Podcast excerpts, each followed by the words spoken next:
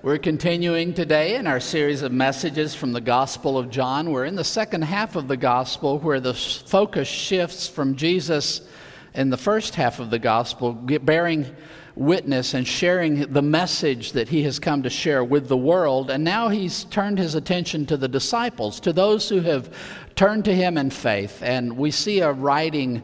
Uh, emphasis through these final chapters of abiding in Jesus and He abiding in the disciples. So we're continuing here.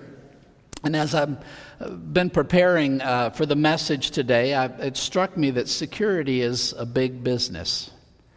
I know this because every time I get on Nextdoor, I see a, a, a whole litany of uh, ring videos.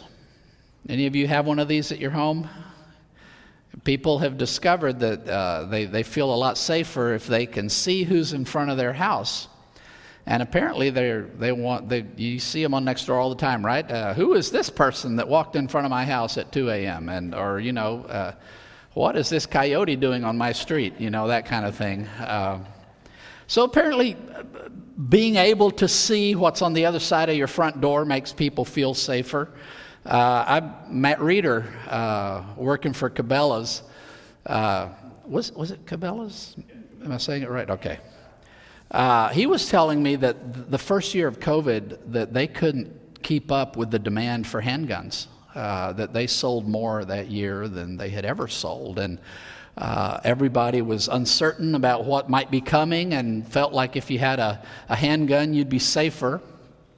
He also told me about people that kind of regretted it immediately and came and returned it. But uh, th- this whole idea of what can I do to feel secure and, and safe, and, and perhaps it's somewhat ironic that these methods don't always increase our sense of, of safety. Sometimes I think if you spend all day watching your ring video, you're probably more worried than if you just forgot about it.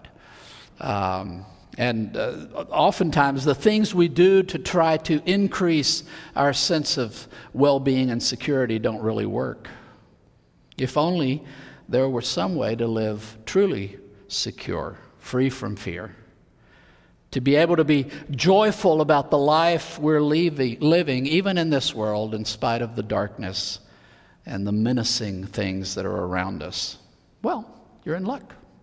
Jesus had something to say about that, and we're going to look at that in today's passage. We're in John chapter 17. We'll be looking at verses 9 through 19. I've titled today's message, True Security and Joy. Well, now we're continuing, before I start reading here in verse 9, we're continuing in this prayer of Jesus, which takes up basically chapter 17 of John. And I've, I've broken it into a number of sermons because I, I, don't want to rush through. I feel like there's a lot to look at um, in this prayer. So, the first part we looked at in, in, in our previous message, uh, the first eight verses of chapter 17. The first part, Jesus begins this prayer. He's addressing God the Father, and uh, he talks about what he is accomplishing for his disciples and how he has made it possible to share with them life eternal and even defines what life eternal is. Notice Jesus doesn't say, uh, This is how you get life eternal. He says, Life eternal is to know God and to know God the Father and to know the Son whom He sent that life is discovered in the knowing of God, and He has come to make possible that we know God as He has known us. And that we enter into this relationship that through which God can share eternity with us. His own eternal living. Uh, he can share that with us. So he's, he's talked about that in the, in the opening verses, and he continues now in verse 9. I am asking for them, and he's talking about those who have believed in him, the disciples. I am asking for them. I am not asking for the world, but for those whom you have given me, because they are yours. All things that are mine are yours, and the things that are yours, mine, and I have been glorified in them. Now, Jesus moves to intercession in his prayer, he's going to begin praying for people and asking the Father on, on the behalf of his disciples. So he asks the Father for the disciples, and he makes it very clear I'm not asking for the world. And you might say, well, wait, didn't John, didn't Jesus say earlier in chapter 12 that I didn't come to condemn the world, but to save the world? Aren't we told in the most famous verse in the Bible, John 3:16, this is how God loved the world? in that he sent his only begotten Son, that whosoever believes in him should not perish, but have eternal life. So, why is Jesus here making the point, I'm not asking for the world? Well, in the Gospel of John, this term world or cosmos uh, is, is used both in the, in the great sense of God loves all of the creation He has created. God's love extends to every corner of creation and every being that exists and whose existence He sustains by His will.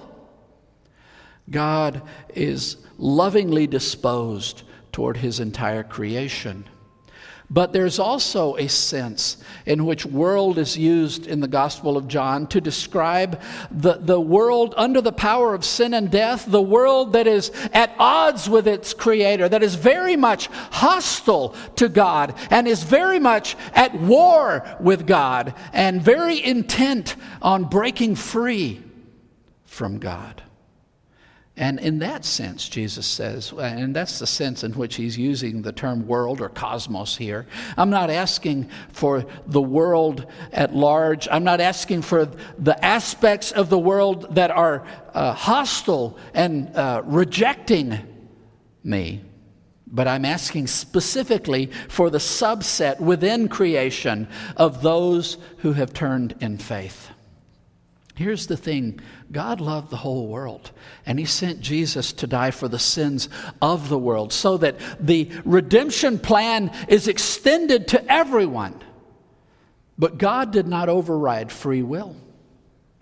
God did not redeem creation in such a way that you're going to share eternity with Him whether or not you want to. And you're going to enjoy His goodness forever whether or not you like it. Jesus very clearly understands that he came only to extend this life and redemption to those who want it. And if there is only eternal life in God, and if God is only good and right and holy, and that's the only thing that you can attach eternity to, and you don't like that, God's not going to force you to endure it forever. He's not going to force you to embrace this forever. So Jesus turns his attention not to the world at large, but to the subset of those who will turn who have turned in faith. And he describes them as the ones the Father has given to him. We already saw that in the verses last week. That Jesus, even though he was the one preaching, even though he was the one teaching, even though he was the one doing these miraculous works among the disciples that caused them to turn to him in faith, he doesn't even claim them as his own. He says they belong to the Father because Jesus is very upfront about it. Everything I have told you is simply me relaying to you the message that the the Father gave me to speak. And every amazing work he did among them, Jesus was very clear it's nothing but me doing the works the Father has given me to do. And the Father sent me to rescue you. So when people responded to Jesus in faith, he, he said, They're yours, Father. You have given them to me. And uh, uh, they belong to me because you have given them to me, because they are yours to begin with. And then he goes on to describe how this relationship with, between God the Son and God the Father works. All things that are mine are yours. Jesus says, Everything I have is yours. And that's something you and I can say. Everything I have, God, is yours we understand that. We did not create a single thing. Everything that exists, even my own body, is not something I made for myself. It's something God made and entrusted to me. So everything I have is yours. I can say that, but notice what he says next. And the things that are yours, mine.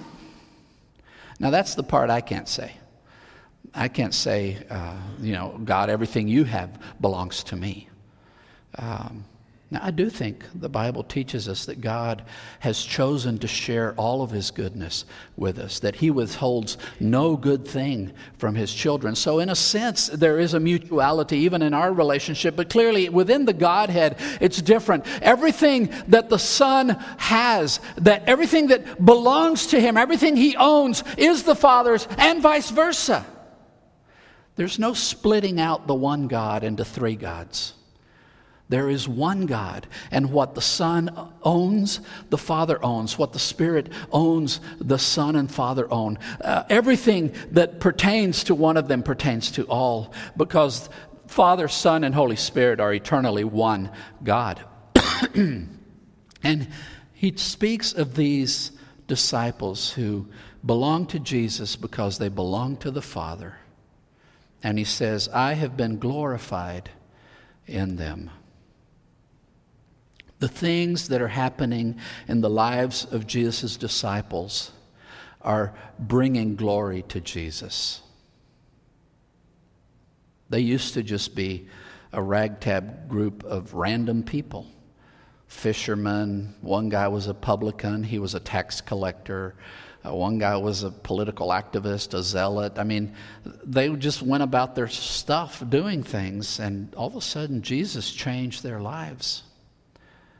People like Mary Magdalene, tormented by seven demons, and all of a sudden, she's a new person because of Jesus. So, in, in them, Jesus is being glorified. He has completely, radically changed their lives. And that transformation for, from death to life, from darkness to light, that change in their lives has brought glory to Jesus because everyone can see that the, the reason these lives are different is Jesus. And that's why Jesus is interceding on their behalf. He's asking basically for the Father to guard their lives and the glory that they are bringing to Jesus. He knows how vital that is to the task of drawing people to redemption, to rescue. You know, before anybody turns to Jesus in faith, uh, for most of us, we have witnessed His hand at work in the life of somebody around us first. We have seen His glory reflected in the heart and life of somebody around us. And that has been part of what has drawn us to Jesus. Jesus knows that and He intercedes and asks the Father to guard this, to protect this. As the disciples are enjoying life eternal through the knowing of the Father and Jesus, the quality of their lives brings glory to Jesus, who is the actual cause for this new life. And Jesus asked the Father to guard the disciples. I want to ask you to think about this. If you are a disciple, if you are a follower of Jesus, how have you experienced the Father guarding the glory of life in Jesus in your life? Let's keep reading verse 11. And I am no longer in the world, but they are in the world, and I am coming to you. Holy Father, Keep them in your name, which you have given me, that they may be one just as we are. While I was with them, I was guarding them in your name, which you have given me. And I guarded, and not one of them was destroyed, except the son of destruction, so that the scripture might be fulfilled. But now I am coming to you, and I am speaking these things in the world so that they may have my joy fulfilled in themselves. Why is Jesus appealing to the Father on behalf of his disciples? Well, the, the, the, immediate reason is he knows he's about to be absent. He knows and he speaks in the present of something that has uh, yet to happen. It, there are still a few hours remaining before this will be uh, actually enacted. But he says, I am no longer in the world, anticipating that within 24 hours he's going to be in the grave. And he's not going to be around to do this guarding that he's talking about and that he says he has been doing. I'm no longer in the world. And Jesus knows even after he rises from the dead and spends 40 days visiting with his disciples, he will ascend again to the right hand of the Father, and they will be in the world uh, without him physically there to watch over them. So he knows the Father is going to have to protect and guard them. I'm no longer in the world, but they are in the world. I'm coming to you. He appeals to the Father as Holy Father. I think it's very interesting. Holy means set apart. And every time we use that term when we're talking about us or things here in this world, uh, it's, it's connected to God, right? Uh, if you are holy, that means you are set apart exclusively uh, to God. You belong to God and you are there for His purposes. That's why the Bible describes those who follow Jesus as saints, as holy people, as those who have been set apart because we have surrendered our lives to Christ and He has purchased us by His blood on the cross. And we now belong to Him and we are set apart to God set apart, much like, uh, like our baptistry is a good example. Uh, this is set apart to the task of people communicating publicly their commitment of faith in Jesus and going through obedience in the act of baptism. We don't use that to cool off in summer. We don't use that to take baths. It is holy. It is set apart for the task uh, that, that is attached to what God has called us to do. But what does it mean when we say that God is holy? Set apart to who? Our holiness is derivative, it's, it's connected to God. God's holiness is intrinsic. It's built into who He is. And God is set apart in the sense that none of us can ever be. God is set apart in that He exists in and of Himself and is in no way dependent on anything else existing to be. He will always be, in that sense, outside of creation. He will always be, in that sense, outside of the universe, the cosmos, the multiverse, whatever you want to call it. He will always be beyond all of that because He alone depends on nothing but Himself for His existence. And He is truly set apart think Jesus wants his disciples to remember this about the Father to whom he is appealing on their behalf. This is not just some local deity, this is the God of above all. This is the God set apart from creation itself. This is the Holy Father. And the wonder that we could use both of those terms together and talk about the same person, this grand, beyond cosmic God, is to be known as Father. As one who has such an intimate, loving, caring relationship with us that we can know him as both of those extremes. I think Jesus was very deliberate in his cho- choice of words. Keep them in your name, which you have given me. It's very uh, important that we remember the name Jesus has Yahshua. Yah is a shortened form of Yahweh, the holy name of God, I am. And uh, it combines it with the verb to save. Yahweh saves. It's written into his name why he came here to rescue, to redeem. And it even tells us something about who God is God is Savior God. Creation is the story of redemption. The whole history of the universe is the story of the redeeming God. But beyond that, I think another sense in which Jesus might be talking about, the name which you have given me. Throughout the Gospel of John, we have many instances in which Jesus, referring to himself, says, I am. And not just in regular sentences like, I am hungry, uh, but saying things like, Before Abraham was, I am. He didn't just say, I'm really old. Before Abraham was, I was. No, he deliberately uses the name Yahweh. I am. the eternal presence that is uh, communicated in that holy name. The idea that God exists and is dependent on nothing for his existence. He is. Every, everything else that exists can only say, I am, so long as God chooses to allow me to be. God alone can say, I am, end of sentence because he depends on nothing. So Jesus has used that title uh, multiple times in his ministry I am.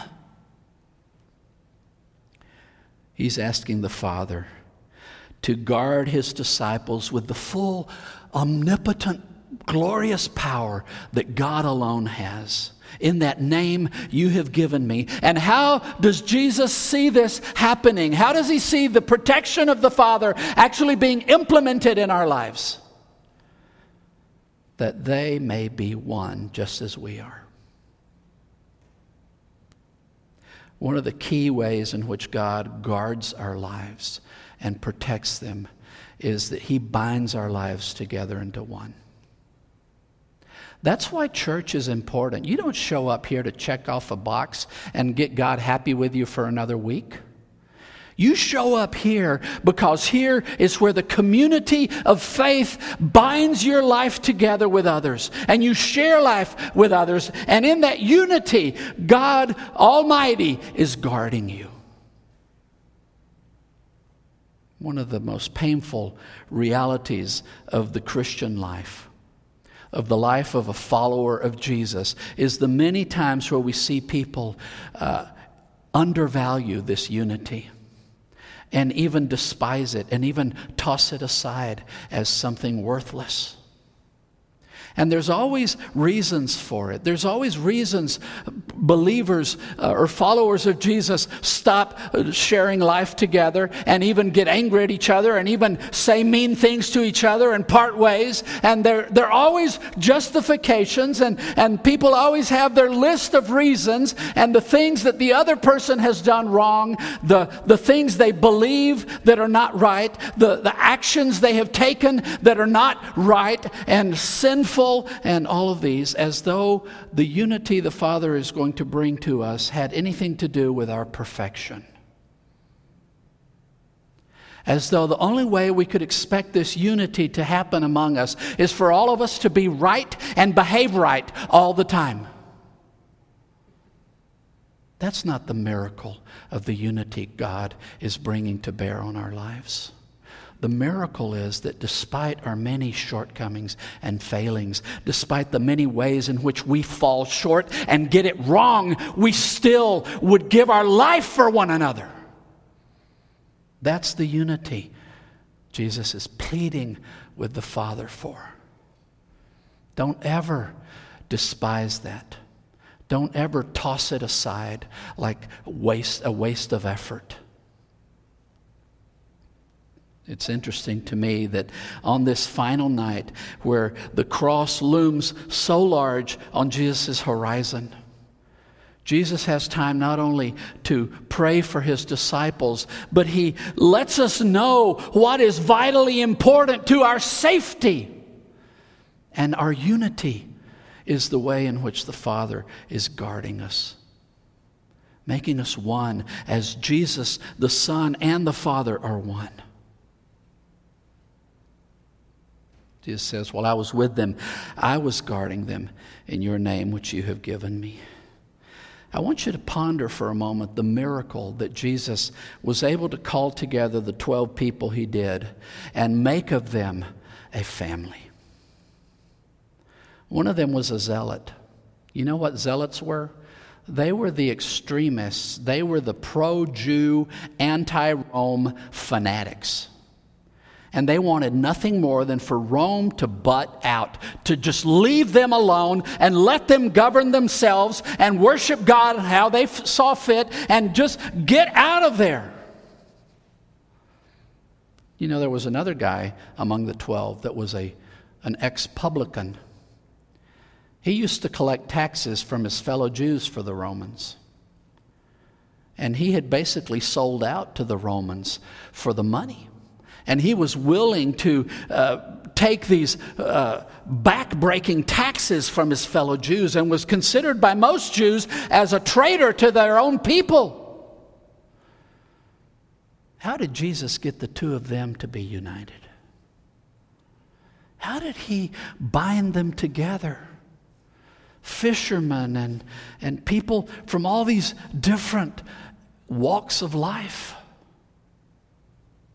But Jesus says, While I was with them, I was guarding them in your name, which you have given me. This unity he's praying for, Jesus has been accomplishing among the 12.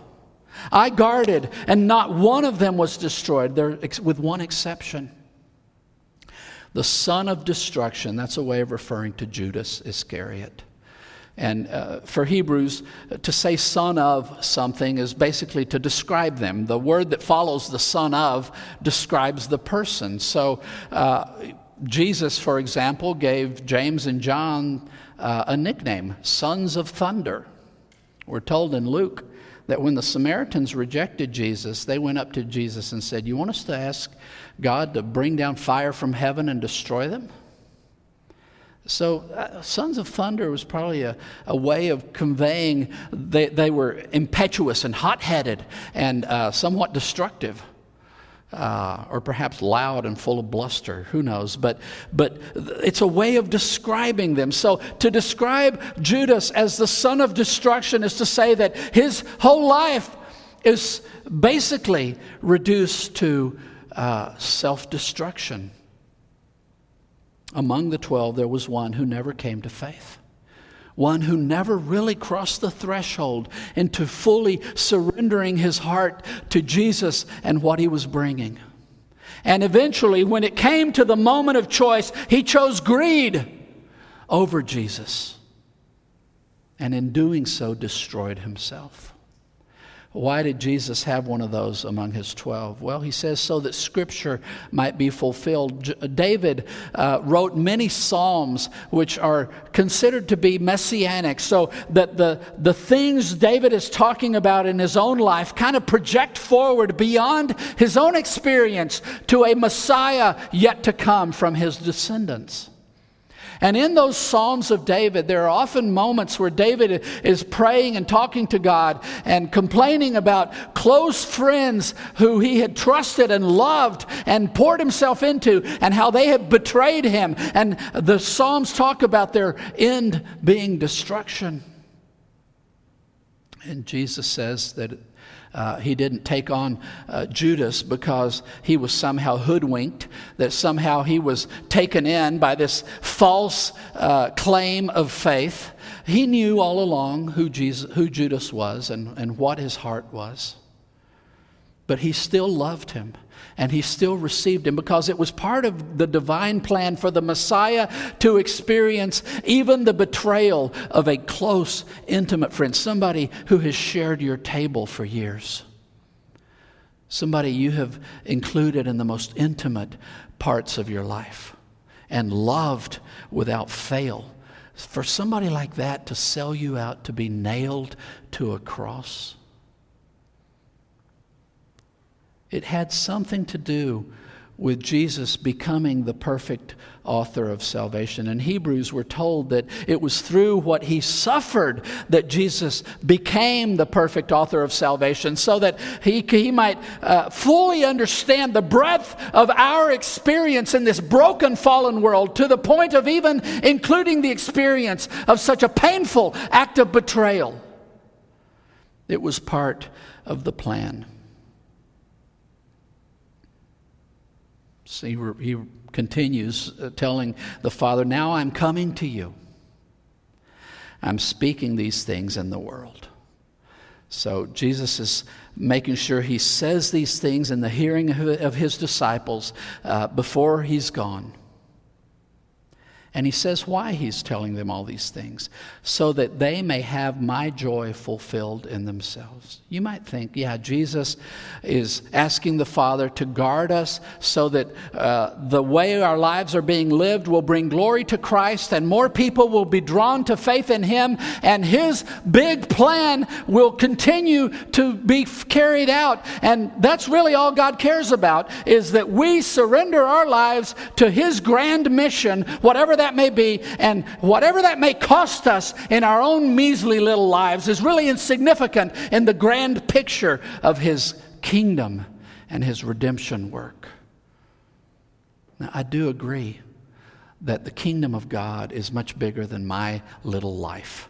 I do agree that the scope of salvation, of redemption in Christ, boggles the mind. The extent of it, the glorious beauty of it, is far beyond anything that my little life can encapsulate. And really, the worries and concerns of my petty heart are not eh, really of any consequence in the grand scheme of what God is accomplishing. I understand that. And it could be that God says, listen, this is the plan, and you surrender your life to it because that is your duty as a creature created by me for my purposes, and I expect you to fulfill what I have set before you. And if it costs you a lot, then it costs you a lot. And if you suffer, you suffer, but there's a bigger purpose uh, going on here. All of that is true. But it turns out that God is good it turns out that God doesn't just have these grand schemes and plans in mind, and He wants the redemption of the world to progress forward, and He wants all who will turn to faith to be reached and brought in. The whole purpose of this is that God wants to share His goodness with us. So, yes, he could say, suck it up and deal with it and just do what I told you to do. But notice that Jesus himself says, the reason I want them guarded, the reason I want my glory in their lives to be guarded, the reason I want them to be brought into one by a miraculous work of God the Father, the reason for all of this is that I want my joy to fill their lives fully. We're told that Jesus, for the joy that was set before him, despised the shame of the cross. Consider how great that joy was, given what he went through to reach it. That is what he wants to bring into our lives. He wants to fill to the brim so there's no room for any more of it. He wants his joy to be fulfilled and filled up to the top in our lives. That's what he's pleading with the Father to see happen in our lives. The glory God is guarding in us is found in our perfect unity, which grants us full participation in the very joy of Jesus Himself. Think of your own life. How have you found the joy of Jesus completed in your life through the unity He has allowed you to enjoy with fellow believers?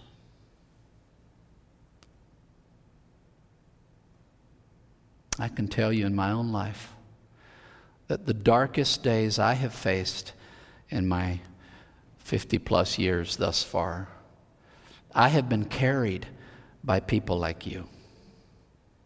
I have been guarded by your love and fellowship. Verse 14 I have given them your message, and the world has hated them because they are not of the world, just as I am not of the world. I do not ask that you take them out of the world, rather, that you guard them from the evil one. They are not of the world, just as I am not of the world. Set them apart in the truth. Your message is truth. Jesus reviews what he's done. I, I want you to notice in this prayer, it's very clear that Jesus isn't just talking to the Father, he's also talking to the disciples who are listening. Now, it's often been a pet peeve of mine in prayer services. Sometimes people will pray prayers for, for the people sitting around them rather than for God, you know, and, and, and sometimes that can be not a good thing. Uh, you take advantage of a prayer to kind of tell somebody that you think they're doing something wrong, you know. So sometimes that's not appropriate or right, but I think Jesus gives us a good example that when we're talking to God together, we want to do so in such a way that we are all participating in the conversation and we all understand what we're discussing. So Jesus sometimes explains things as he's talking to the Father that he knows he and the Father understand perfectly well, but he's making sure that he's bringing the disciples who are around him along with him in this prayer. And praying together is different than praying alone. I encourage you to make that a part of your Christian walk of your following Jesus, to pray together with others. So he says, I've given them your message. He's been very clear that the words he speaks are the words the Father gave him to speak. I've given them your message, and the world has hated them because they are not of the world, just as I am not of the world. The moment they turned to Jesus in faith, they defected from a creation in rebellion against its creator. That's basically what Adam and Eve started was a, a coup attempt. They b- decided, I want to be God. I want to call the shots. I want everything to be whatever I want it to be, and I don't want to answer to any creator. I know I didn't make myself, but I can pretend.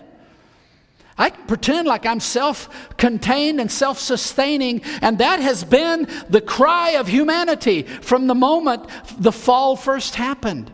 It's, we have shaken our fists at God. We want to be our own God.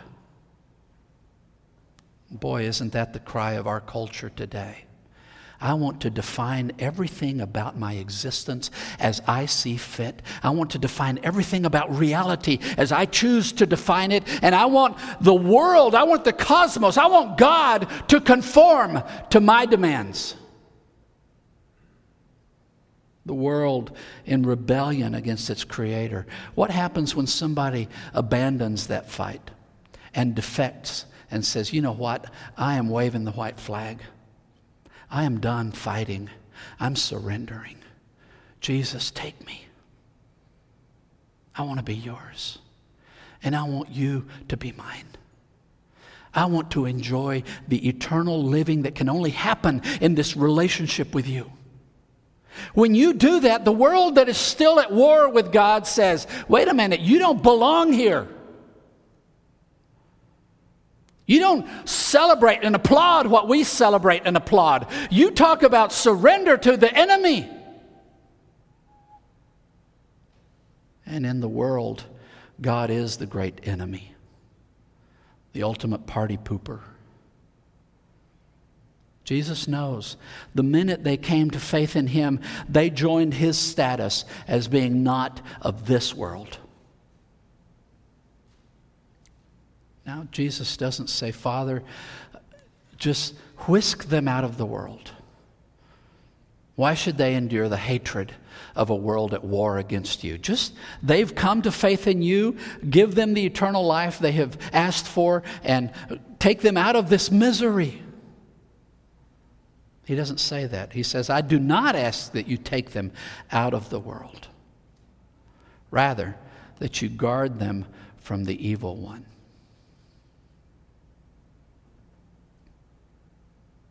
There is someone out there whose intent is only our harm. The Bible describes him as Satan or the devil or the prince of the powers of the air, the prince of this world. And Jesus knows in, within a few hours he's going to be soundly defeated. Because when Jesus takes upon himself the sins of the world, the claim Satan had to uh, accuse, the claim he had of authority over sinners who have rebelled against God and are therefore worthy of eternal judgment, that, that has been removed by the cross. And Satan knows not only that he is defeated, but that his time is short. And the Bible describes him as a prowling lion, seeking whom he may devour before his time is up. He wants to drag everybody to hell that he can. He wants to destroy everything that he can. So Jesus says, Father, don't get them out of the world, but guard them from the forces that are intently seeking their destruction. Guard them. And this is our safety in the world. It's not the saints who have gone before. I don't carry around little placards or statues at home of saints that I can appeal to because God's too busy for me. There's no saint who's going to secure my life. There's no angel out there I can appeal to who's going to secure my life. My ancestors will not take care of me. And one of the wonderful things that following Jesus frees us from is the sham of magical thinking that there's some kind of magic spell out there that if I just figure out the right incantation or the right uh, action, the right ritual, then I can somehow secure myself from evil forces in this world. Some people try to even bring that into the, the faith in Christ uh, through the back door so that you reduce the Bible to basically a spell book and you have to find the right verse that will protect you and you put it on your door and that's going to protect you from evil. Or you get a pastor to show up at your house and shake around some weird water and say some juju and all of a sudden you're protected from evil. That's not the way it works. Jesus frees us completely from that kind of magical thinking. The Bible is not a spell book, it is a message. It is an invitation to a relationship, and it is that relationship that secures our lives. Nothing else. It's not anything you know. It's not any ritual you perform. It's not any person you know other than God Himself. That is your security in this life. If we have come to faith in Jesus, this world at war with its creator is no more our home than it was Jesus's. He didn't belong, we don't belong. How are we guarded? Jesus asked that they be set apart. That's the word holy. Sanctify them. Set them apart set them uh, aside to yourself. Set them apart in the truth. Your message is the truth. Now, if you've been paying attention as we've worked our way through the Gospel of John, who is the message that became flesh and set up his tabernacle among us? Jesus is the message of God made flesh. Who is the truth? Jesus said, I am the truth. I am the way and the truth and the life. There's none of those things apart from Him. Basically, we are secured in this world not by training, not by friendships, not by living under a just government free of corruption. We are secured in this world because we are set apart in Jesus. Because we belong to Him. We don't belong to this world. And in that being set apart, we find that God is in communication with us. There is a message to be shared with us that we spend our lives reading and hearing. There is a truth that is woven into the very fabric of who God is, and that is unveiled to us in relationship. That is what secures us in this world. Jesus did not ask that we be removed from this world that is hostile to God and to those who belong to Him. He asked that we be guarded in this world.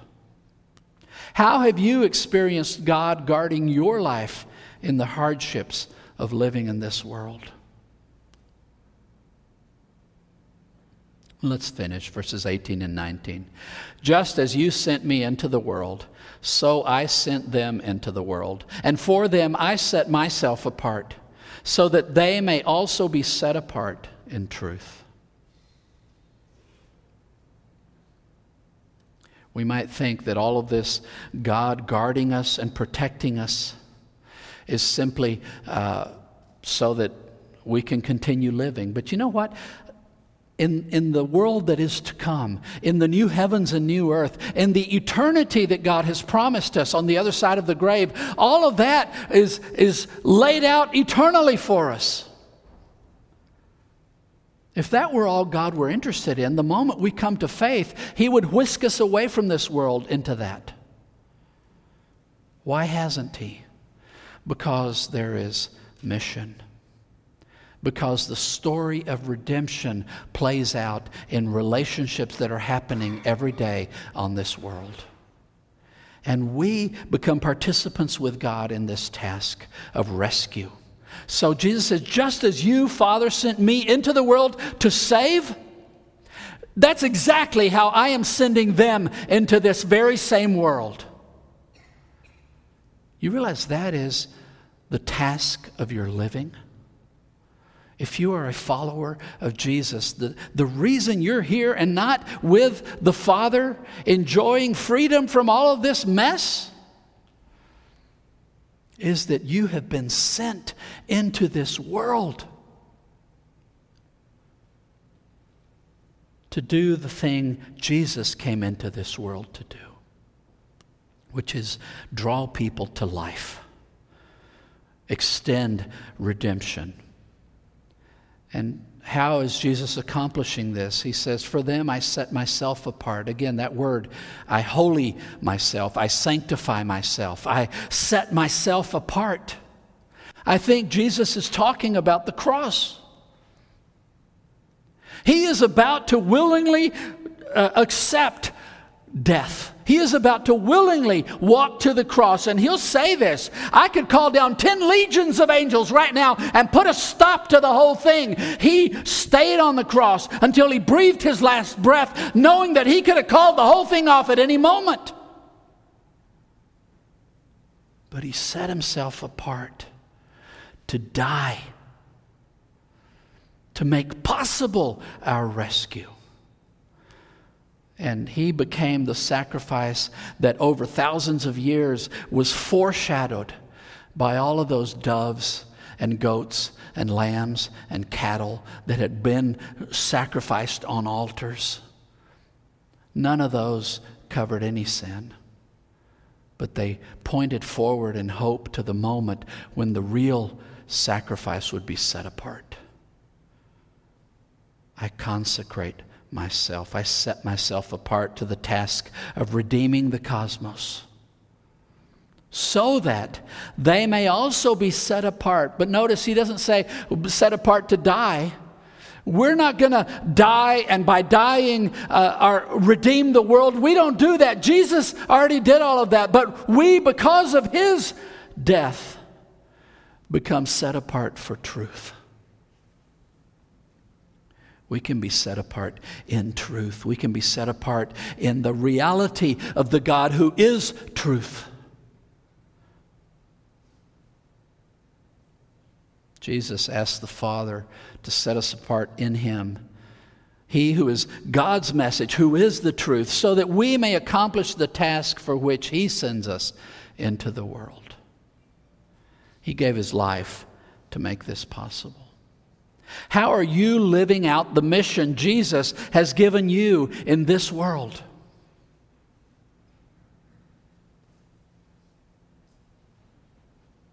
Jesus prayed for his disciples to bring him glory as the Father made them perfectly one.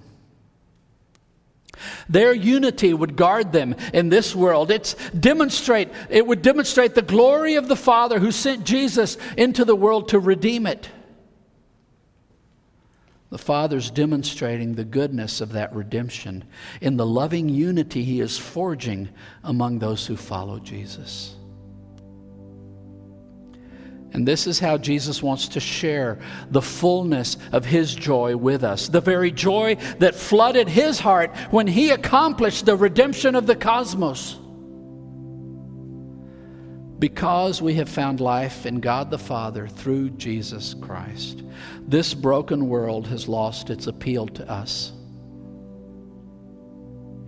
We know where our true home is now, and we're just passing through these shadowlands. The Father guards us in this world by grounding us in Jesus, who is His message and who is the only truth. In listening to Jesus and in finding our hearts grounded in the truth that we can find only in Him, we are guarded in this world that is so often hostile. I want to ask you have you found the unity, the joy, the security that is only found in God the Father through Jesus Christ. We're going to have an opportunity to respond to the Word of God today. I always I believe God's message is not meant simply to inform, but it is an invitation to relationship. So you may be here this morning. You may not know Jesus the way I'm describing. You may not describe yourself as a follower of Jesus. I want to invite you to enter into that status today. To surrender your life to Him. Let Him redeem and rescue and make you a part of this eternal living in Him. If that's you this morning, this is your time to pray that prayer. And we have people who will help you. Let's all stand.